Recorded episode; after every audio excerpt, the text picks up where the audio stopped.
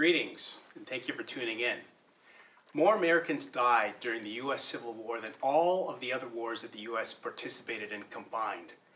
Over 600,000 Americans died during the U.S. Civil War. That represented 2% of the American population. So, to put that into some perspective, in the war in Iraq, 4,500 Americans died, and each death a tragedy.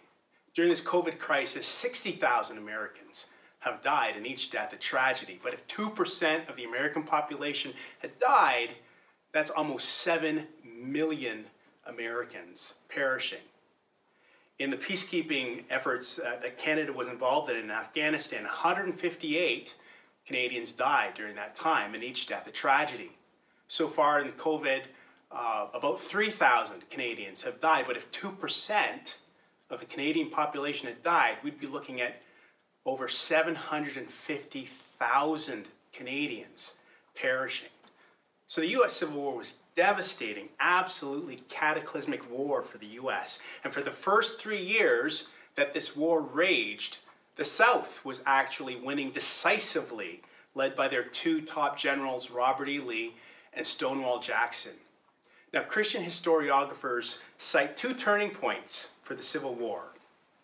The first was President Abraham Lincoln's Emancipation Proclamation of 1862, giving the slaves their freedom. According to Christian historiographers, the second turning point came on April 30th, 1863, when President Lincoln called for a national day of humiliation, fasting, and prayer because of what he perceived to be the sin of slavery and the pride of the nation. Listen to the words of President Abraham Lincoln. We have been the recipients of the choicest bounties of heaven. We have been preserved these many years in peace and prosperity. We have grown in numbers, wealth, and power as no other nation has ever grown, but we have forgotten God. We've forgotten the gracious hand which has preserved us in peace and multiplied and enriched and strengthened us. And we have vainly imagined in the deceitfulness of our hearts that all these blessings were produced by some superior wisdom and virtue of our own. Intoxicated with unbroken success, we have become too self sufficient to feel the necessity of redeeming and preserving grace, too proud to pray to the God who made us. It behooves us then to humble ourselves before the offended power and confess our national sins and pray for clemency and forgiveness. President Abraham Lincoln led his nation in penitential prayer. What is penitential prayer? Penitential prayer is basically this when during a time of corporate or national affliction, you humbly seek God's favor through repentance and confession on behalf of God's people. That's penitential prayer. When during a time of widespread corporate national affliction, you humbly seek God's face, seek his favor through confession of sin, through repentance from sin on behalf of God's people. Thus, we read in Chronicles, for example, God says, If my people who are called by my name will humble themselves and pray and seek my face and turn from their wicked ways, then I will hear from heaven and will forgive their sin and heal their land. Today I want to take you through a penitential prayer found in the book of Daniel. So I invite you to turn with me in your Bibles or swipe there to Daniel chapter 9. This penitential prayer that Daniel offers was very appropriate for his context, his situation, and I'm going to get into that in a bit. But I also believe it's really appropriate and fitting for our context today. So, Daniel chapter 9, I'm going to read verses 1 through 19. Hear the word of the Lord. In the first year of Darius, son of Xerxes, a Mede by descent, who was made ruler over the Babylonian kingdom, in the first year of his reign, I, Daniel, understood from the scriptures according to the word of the Lord given to Jeremiah the prophet that the desolation of Jerusalem would last 70 years. So I turned to the Lord God and pleaded with him in prayer and petition, in fasting and in sackcloth and in ashes. I prayed to the Lord my God and confessed, Lord, the great and awesome God who keeps his covenant of love with those who love him and keep his commandments. We have sinned and done wrong. We have been wicked and have rebelled. We have turned away from your commands and laws. We have not listened to your servants, the prophets, who spoke in your name to our kings, our princes, and our ancestors, and to all the people of the land. Lord, you are righteous, but this day we are covered with shame. The people of Judah and the inhabitants of Jerusalem and all Israel, both near and far, in all the countries where you have scattered us because of our unfaithfulness to you. We and our kings, our princes, and our ancestors are covered with shame, Lord, because we've sinned against you. The Lord our God is merciful and forgiving, even though we have rebelled against him. We have not obeyed the Lord our God or kept the laws he gave us through his servants the prophets. All Israel has transgressed your law and turned away, refusing to obey you. Therefore, the curses and sworn judgments written in the law of Moses, the servant of God, have been poured out on us because we have sinned against you. You fulfill the words spoken against us and against our rulers by bringing on us great disaster. Under the whole heaven, nothing has ever been done like what has been done to Jerusalem. Just as it is written in the law of Moses, all this disaster has come on us Yet we have not sought the favor of the Lord our God by turning from our sins and giving attention to your truth. The Lord did not hesitate to bring the disaster on us, for the Lord our God is righteous in everything he does, yet we've not obeyed him. Now, Lord our God, who brought your people out of Egypt with a mighty hand and who made for yourself a name that endures to this day, we have sinned, we have done wrong. Lord, in keeping with all your righteous acts. Turn away from your anger and your wrath from Jerusalem, your city, your holy hill. Our sins and the iniquities of our ancestors have made Jerusalem and your people an object of scorn to all those around us.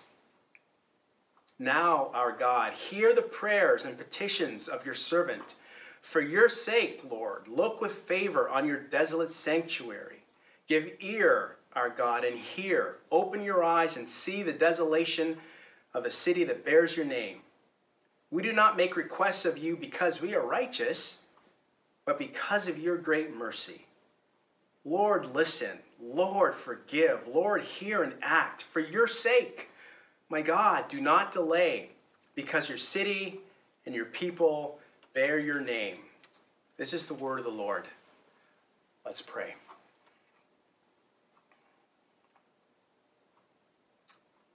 Our Heavenly Father, we thank you for your word, which is a living word and is spoken for generations, for millennia. And we're grateful that you preserved it for us and given it to us in order to shape us as your people, uh, to shape us as individual sons and daughters of the Most High God through Jesus Christ. God, open up our eyes to see what you'd have us see through this text. Open up our ears to hear what the Spirit of the Lord would say to us. And give us soft, responsive hearts to your leading, to your prompting, we pray in Jesus' name. Amen.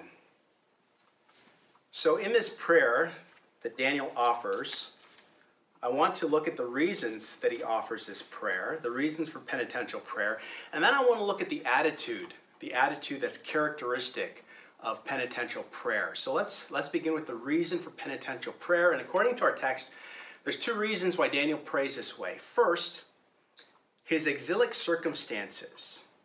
His exilic circumstances. Look at the first uh, couple of verses there. In the first year of Darius, son of Xerxes, a Mede by descent, who was made ruler over the Babylonian kingdom in the first year of his reign.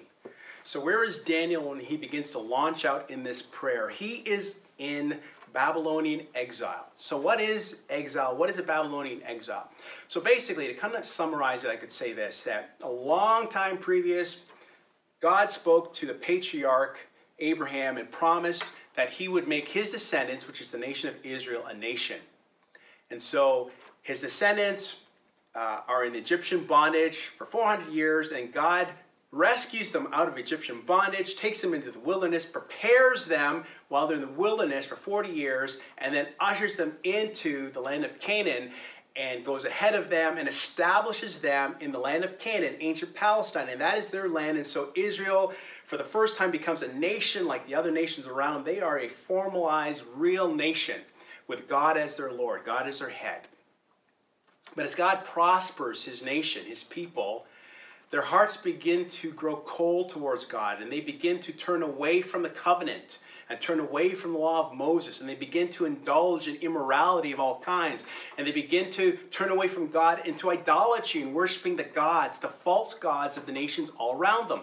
And God raises up prophet after prophet, generation after generation to rebuke his people to say, Repent or else, repent, or else, repent, or else. And there are times when the people would, would listen to the prophets and they would repent, and there'd be a time of spiritual renewal. But these were very limited and almost isolated because over the course of the history, they refused to repent. And then eventually, or else, happens, and we read about or else at the end of Second Kings. In Second Kings, this is what we read, chapter 24 the Lord sent Babylonian, Aramean, Moabite, and Ammonite raiders against Jehoiakim, and that's the king of Judah, the king of the southern kingdom of Israel. He sent them to destroy Judah in accordance with the word of the Lord proclaimed by his servants the prophets. Surely these things happened to Judah according to the Lord's command in order to remove them from his presence. So God raises up the Babylonians to come in and waylay his people for their idolatry and their excessive sins. And he takes them up, uproots them, and sends them far away into Babylonian exile. And so they are now living in geopolitical exile. They are a nation without a nation, living on the margins of Babylonian society. So they are away from the land. They're in geopolitical exile, but they're not just in geopolitical uh, exile, like a nation without a land, but they are in socio sociocultural exile meaning they are now inhabiting and living on the margins of the society in Babylon in which they now live. Right? Remember, Daniel, his generation, and the generation before them, they were living in the ancient land of Palestine where their religion, their faith, was at the hub of Palestinian life. Like, the God of the land was the God of Israel, and everybody was familiar with the law of Moses and the covenant and stipulations of the covenant. Um, and all those sorts of things. And now they're ripped up from the land and they're taken to a foreign land surrounded by foreign people who know nothing about their religion, know nothing about their God. The God of Israel. Who's the God of Israel? Oh, the God of Israel who is supposed to protect you from us? Because we destroyed you guys. So our God's bigger than your God. So the Babylonians and the surrounding nations that they now live in know nothing about the law of Moses. They don't know anything about the covenant. They don't know about the God of Israel, who is a weak God anyway. They're living on the margins of their society. They've been pushed to the margins of their society. They were once the hub, now they're living in sociocultural exile. Well, that's kind of our context in the Church of the West, right? Like Europe, for sure, for generations, and in Canada, the church in Canada, and in parts of the United States, we are in sociocultural exile. A generation and a half ago, or two generations ago, the church mattered. Like the church was at the hub, at the heart of Canadian. Let's just focus on Canada, in church in Canada. And there's all kinds of examples of this, but very briefly, in the 1950s, weekly church attendance, weekly church attendance in Canada in the 1950s peaked out at 7 out of 10. 7 out of 10 Canadians went to church not just at Easter, not just at Christmas, every week. Every week. The universities that, that uh, are part of our life in Canada, many of them were founded on Christian principles. My school, McMaster University, like it, the, the McMaster motto is Colossians is taken right out of Colossians 1.15. Like the church mattered. Like it's only been since the 1990s when you were allowed, stores opened up on Sundays because you're not allowed to shop on Sundays. That's about the church. But that was then. This is now. Now the church, we live in socio-cultural exile on the margins of our society whereby we are mocked, we are hated, we are disrespected. we've reached our best before date in the eyes of most in our society. We're in sociocultural exile. And so, like Daniel, penitential prayers, as it was appropriate for Daniel to pray, in our particular context, it's also appropriate for us to be praying. So, his exilic circumstances, that's one reason why he offers his penitential prayer. Another reason is Scripture. Scripture, look at uh, verses 2 and 3. I, Daniel, understood from the Scriptures, according to the word of the Lord given to Jeremiah the prophet, that the desolation of Jerusalem would last 70 years. So I turned to the Lord God and pleaded with him in prayer and petition, and fasting, and in sackcloth and ashes. So Daniel has been reading Jeremiah, and he comes to Jeremiah 29, in verses 10 to 14, and he reads that, oh, the Babylonian exile which I've been living in is supposed to end. And so rather than let go and let God, it prompts him to pray for the end of the Babylonian exile, that God would fulfill this prophecy. Why do you pray? Why do you pray? Like typically we pray because we need something. I need a job, need money, need a house, need a place to live. And these are all very legitimate reasons to pray. But where does the Bible fall on this list? Like Daniel is reading scripture and it prompts him to pray. The Bible prompts us to pray. It commands us to pray, right? Paul says, pray without ceasing. That's a command, pray without ceasing. But the Bible doesn't just command us to pray, but it, it actually gives us praise, prayers to pray. Like Daniel 9 is a prayer that we can pray, that we can learn to pray. Ezra 9, Nehemiah 9, Jesus' high priestly prayer in John 17. Paul has these short but wonderful prayers woven throughout his, the different letters that he writes to the church. Right? The Bible prompts us to pray, and the Bible it really should shape how we pray. Right? The Bible, Scripture teaches us how to pray. It teaches us the mindset that we that we should have as we pray. It, it teaches us the principles by which we can pray and the values that we ought to be espousing as we engage uh, with God in prayer. Right? The, the scripture doesn't just prompt Daniel to pray, it actually forms the backbone of this prayer. Because if you look at this prayer and you compare this prayer with a prayer that uh, in 1 Kings 8, like 500 years earlier, about Solomon's prayer the dedication of the temple, Daniel actually uses that prayer to kind of structure this particular penitential prayer.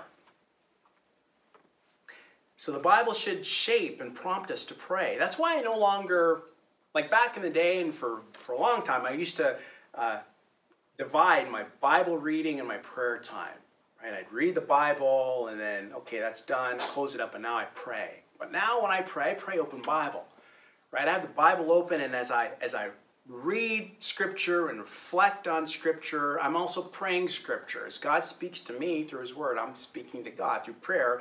Uh, according to what he's showing me in his word. That's, that's one of the reasons why I like the prayer encounter on Wednesdays because Pastor John is, is helping us, getting us in the, in the habit of incorporating Scripture and using Scripture to pray, to shape how we pray. So, those are the reasons for penitential prayer. Now, I want to show you the attitude for penitential prayer, the type of attitude we need to walk in and exercise and have to offer penitential prayer. And there's three aspects um, to the attitude for penitential prayer. Firstly, penitential prayer comes from a contrite heart. Right? It comes from a contrite heart. Look at verse 3 again. So I turned to the Lord God and pleaded with him in prayer and petition, in fasting and in sackcloth and ashes. A penitential prayer, it comes from a contrite heart. There are times to be jubilant before the Lord, to celebrate and shout for the cries of joy, but then there are times when we need to be quiet. We need to be somber. We need to be serious. David prayed this in Psalm 51 The sacrifices of God are a broken spirit, a broken and contrite heart, O God, you will not despise. Penitential prayer comes from a contrite heart, and there are four characteristics I want to show you here of a truly contrite heart. A contrite heart, firstly, affects how you approach God in prayer. Right? In verse 3, Daniel says that he pleaded with the Lord God. He pleads with him, and the word plead, it, it means to seek, to pursue. This is not a one off, a drive by prayer that Daniel is offering here. He is pursuing God in prayer. I mean, the fact that he's mixed in with this is fasting. Like, nobody fasts for like 10 minutes, right? At least most people don't. Uh, you fasting presupposes a long period of time. Daniel is pursuing God. He set it out in his heart and his mind to pursue God on behalf of God's people. A contrite heart affects how you live your daily life. Like remember, Daniel here, he's interrupting his routine by pursuing God with sackcloth and ashes. Like Daniel is a high up, he is high up the political food chain in the kingdom. And so, as a high level administrator, he would have had, he would have been busy. If he's going to do his job with integrity, and we know Daniel has lots of integrity, he's a busy man. He's got meetings with this group, and then he's got to go from that group to meetings with this group, and then he's got to meet with the king for this, and then he's got all these meetings. But he tells the secretary, clear my schedule. I'm going to pursue God. I need to pursue God on behalf of my people. And, and sackcloth and ashes right? So he takes off his $3,000 Armani suit and puts on a burlap sack. Why? As an expression of humiliation, as an expression of sorrow, as an expression of being humble on behalf of God's people to seek to pursue God through penitential prayer. A contrite heart affects what you say in prayer. Let's keep reading in verses 4 and 5. I prayed to the Lord my God and confessed. Lord, the great and awesome God who keeps his covenant of love with those who love him and keep his commandments. We have sinned and done wrong. We have been wicked and have rebelled. We've turned away from your commands and laws. Penitential prayer centers around confession, confessing our sins and repenting from our sins. And a con- uh, contrite heart affects your spiritual outlook. Notice how Daniel prays in this prayer. Daniel says, We have sinned and done wrong. We have been wicked. We have turned away. We have sinned against you. We have rebelled. We have not obeyed the Lord. We have not sought the favor of the Lord. He doesn't say they, like, oh, they, you're, your people, Lord. Because he could have, right? Twice the angel comes from God's presence and says, Daniel, man, you are highly esteemed before the Lord. And the prophet Ezekiel, refers to Daniel as being one of the most righteous people who ever lived. So if anybody could say they have sinned, it's Daniel. Lord, fix your people because they rebelled. They've not listened to you. He could have said they, he doesn't. They plus me equals we. Because he's standing in the gap for his people. This righteous man is standing in the gap for his people, and he's taking ownership, if you will, for the sins of the nation. We have sinned. We have sinned. That's penitential prayer. That's a contrite that comes out of a contrite heart. So penitential prayer comes from a contrite heart. The other thing about penitential prayer is that it appeals to God's glory. It appeals to God's glory. Look at, uh, at verse 17. Now, our God, hear the prayers and petitions of your servant. For your sake, Lord, look with favor on your desolate sanctuary. For your sake, in the Old Testament, for your sake, for your name's sake, is synonymous with your glory, with God's glory. So he's appealing here to God's glory. For the sake of your glory, Lord, I'm offering this request, this petition. You know, oftentimes we, we kind of pray like God owes us one. I mean, we never say that with our mouths, but really in our heart of hearts, we kind of can pray like, you know, God, I could have had this job. I could have taken this job. But, you know, for the sake of other people and things, I took this job. So, you know, you kind of owe me one. Could have went to this school, could have went to this church, could have moved to this city and had a better life. But for the sake of church and community and stuff and family, I've, I've settled here. So, God, yeah, you kind of owe me one. But the reality is, God doesn't owe anything to anyone because, well, He's God and we're not. Right? God seeks his glory first and foremost, not ours. Because if God sought our glory above his glory, he would be guilty of committing the sin of idolatry. And God is not a sinner. So, by definition, God must seek his glory first and foremost. And so that's why God the Son, Jesus, lived his life seeking to glorify God. Jesus prayed this way in his prayer. He said, Father, I have glorified you on earth by accomplishing the work which you gave me to do. God the Son sought to appeal to God's glory, to, to work for God's glory rather than his own. And if that's God the Son, how much more ought that be for us as well? Penitential prayer appeals to God's glory, that God would answer our prayer not for our good, not because we're so good, but for the sake of his glory. And thirdly and finally, penitential prayer appeals for God's mercy. It appeals for God's mercy. Look at the last uh, couple of verses 18 and 19. Give ear, our God, and hear. Open your eyes and see the desolation of the city that bears your name. We do not make requests of you because we are righteous, but because of your great mercy. Lord, listen. Lord, forgive. Lord, hear and act. For your sake, my God, do not delay because your city and your people bear your name. Penitential prayer appeals for God's mercy. Daniel could have called forth justice. Pour out justice, Lord, on these Babylonians because they've destroyed your people. They've destroyed the holy city of Jerusalem. They've destroyed the temple. So pour out justice and judgment upon the Babylonians. He could have called forth for justice, but he doesn't because justice had already been served. Remember, repent or else, repent or else, repent or else. God poured out justice on his people for their unrepentant ways. Now, what his people need isn't more justice, they need mercy. They need mercy. Evangelist Luis Palau tells a story of uh, this mother who approached Emperor Napoleon seeking a pardon for her son. Napoleon replied that her son had committed a serious offense twice and justice demanded his death. But I don't ask for justice, the mother explained. I plead for mercy. But your son does not deserve mercy.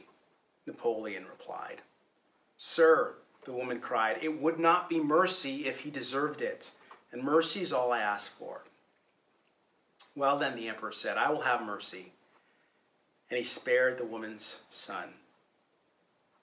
We don't deserve mercy. In and of ourselves, outside of Christ, we do not deserve mercy, and that's why we need to ask for mercy. So back in 1863, the Civil War was raging, and the South was dominating the North, led by their two top generals, dominating the North. And so Abraham Lincoln, in year three of that war, he issues and declares a national day of humiliation and fasting and prayer. And two days after that national day of fasting and prayer, two days after that day, General Stonewall Jackson, one of the South's top, the South's leading commander, died in friendly fire. And with the South's top general out of the way, the Union forces of the North were able to take Gettysburg and secure that crucial victory that they needed to turn the course of the Civil War. And the rest, as they say, is history. That is the power of penitential prayer. Will you pray? Will you begin to offer penitential prayers on behalf of the people, behalf of our country, and God's people, the church? Please pray with me.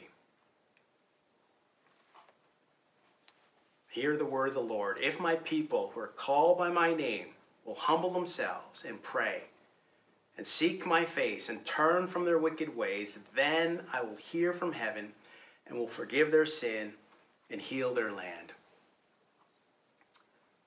Our Heavenly Father, we recognize uh, that we have failed to live as your people. We have failed to be witnesses from generation to generation, and the situation we have found ourselves in is all of our doing, God. Because we've not lived faithfully and we've turned our back, our backs against you, and we have we have followed the ways of idols and we've adopted the idols that are not gods at all, but we've made them into gods of materialism and hedonism, um, the God of self, Lord. And we ask humbly for your forgiveness.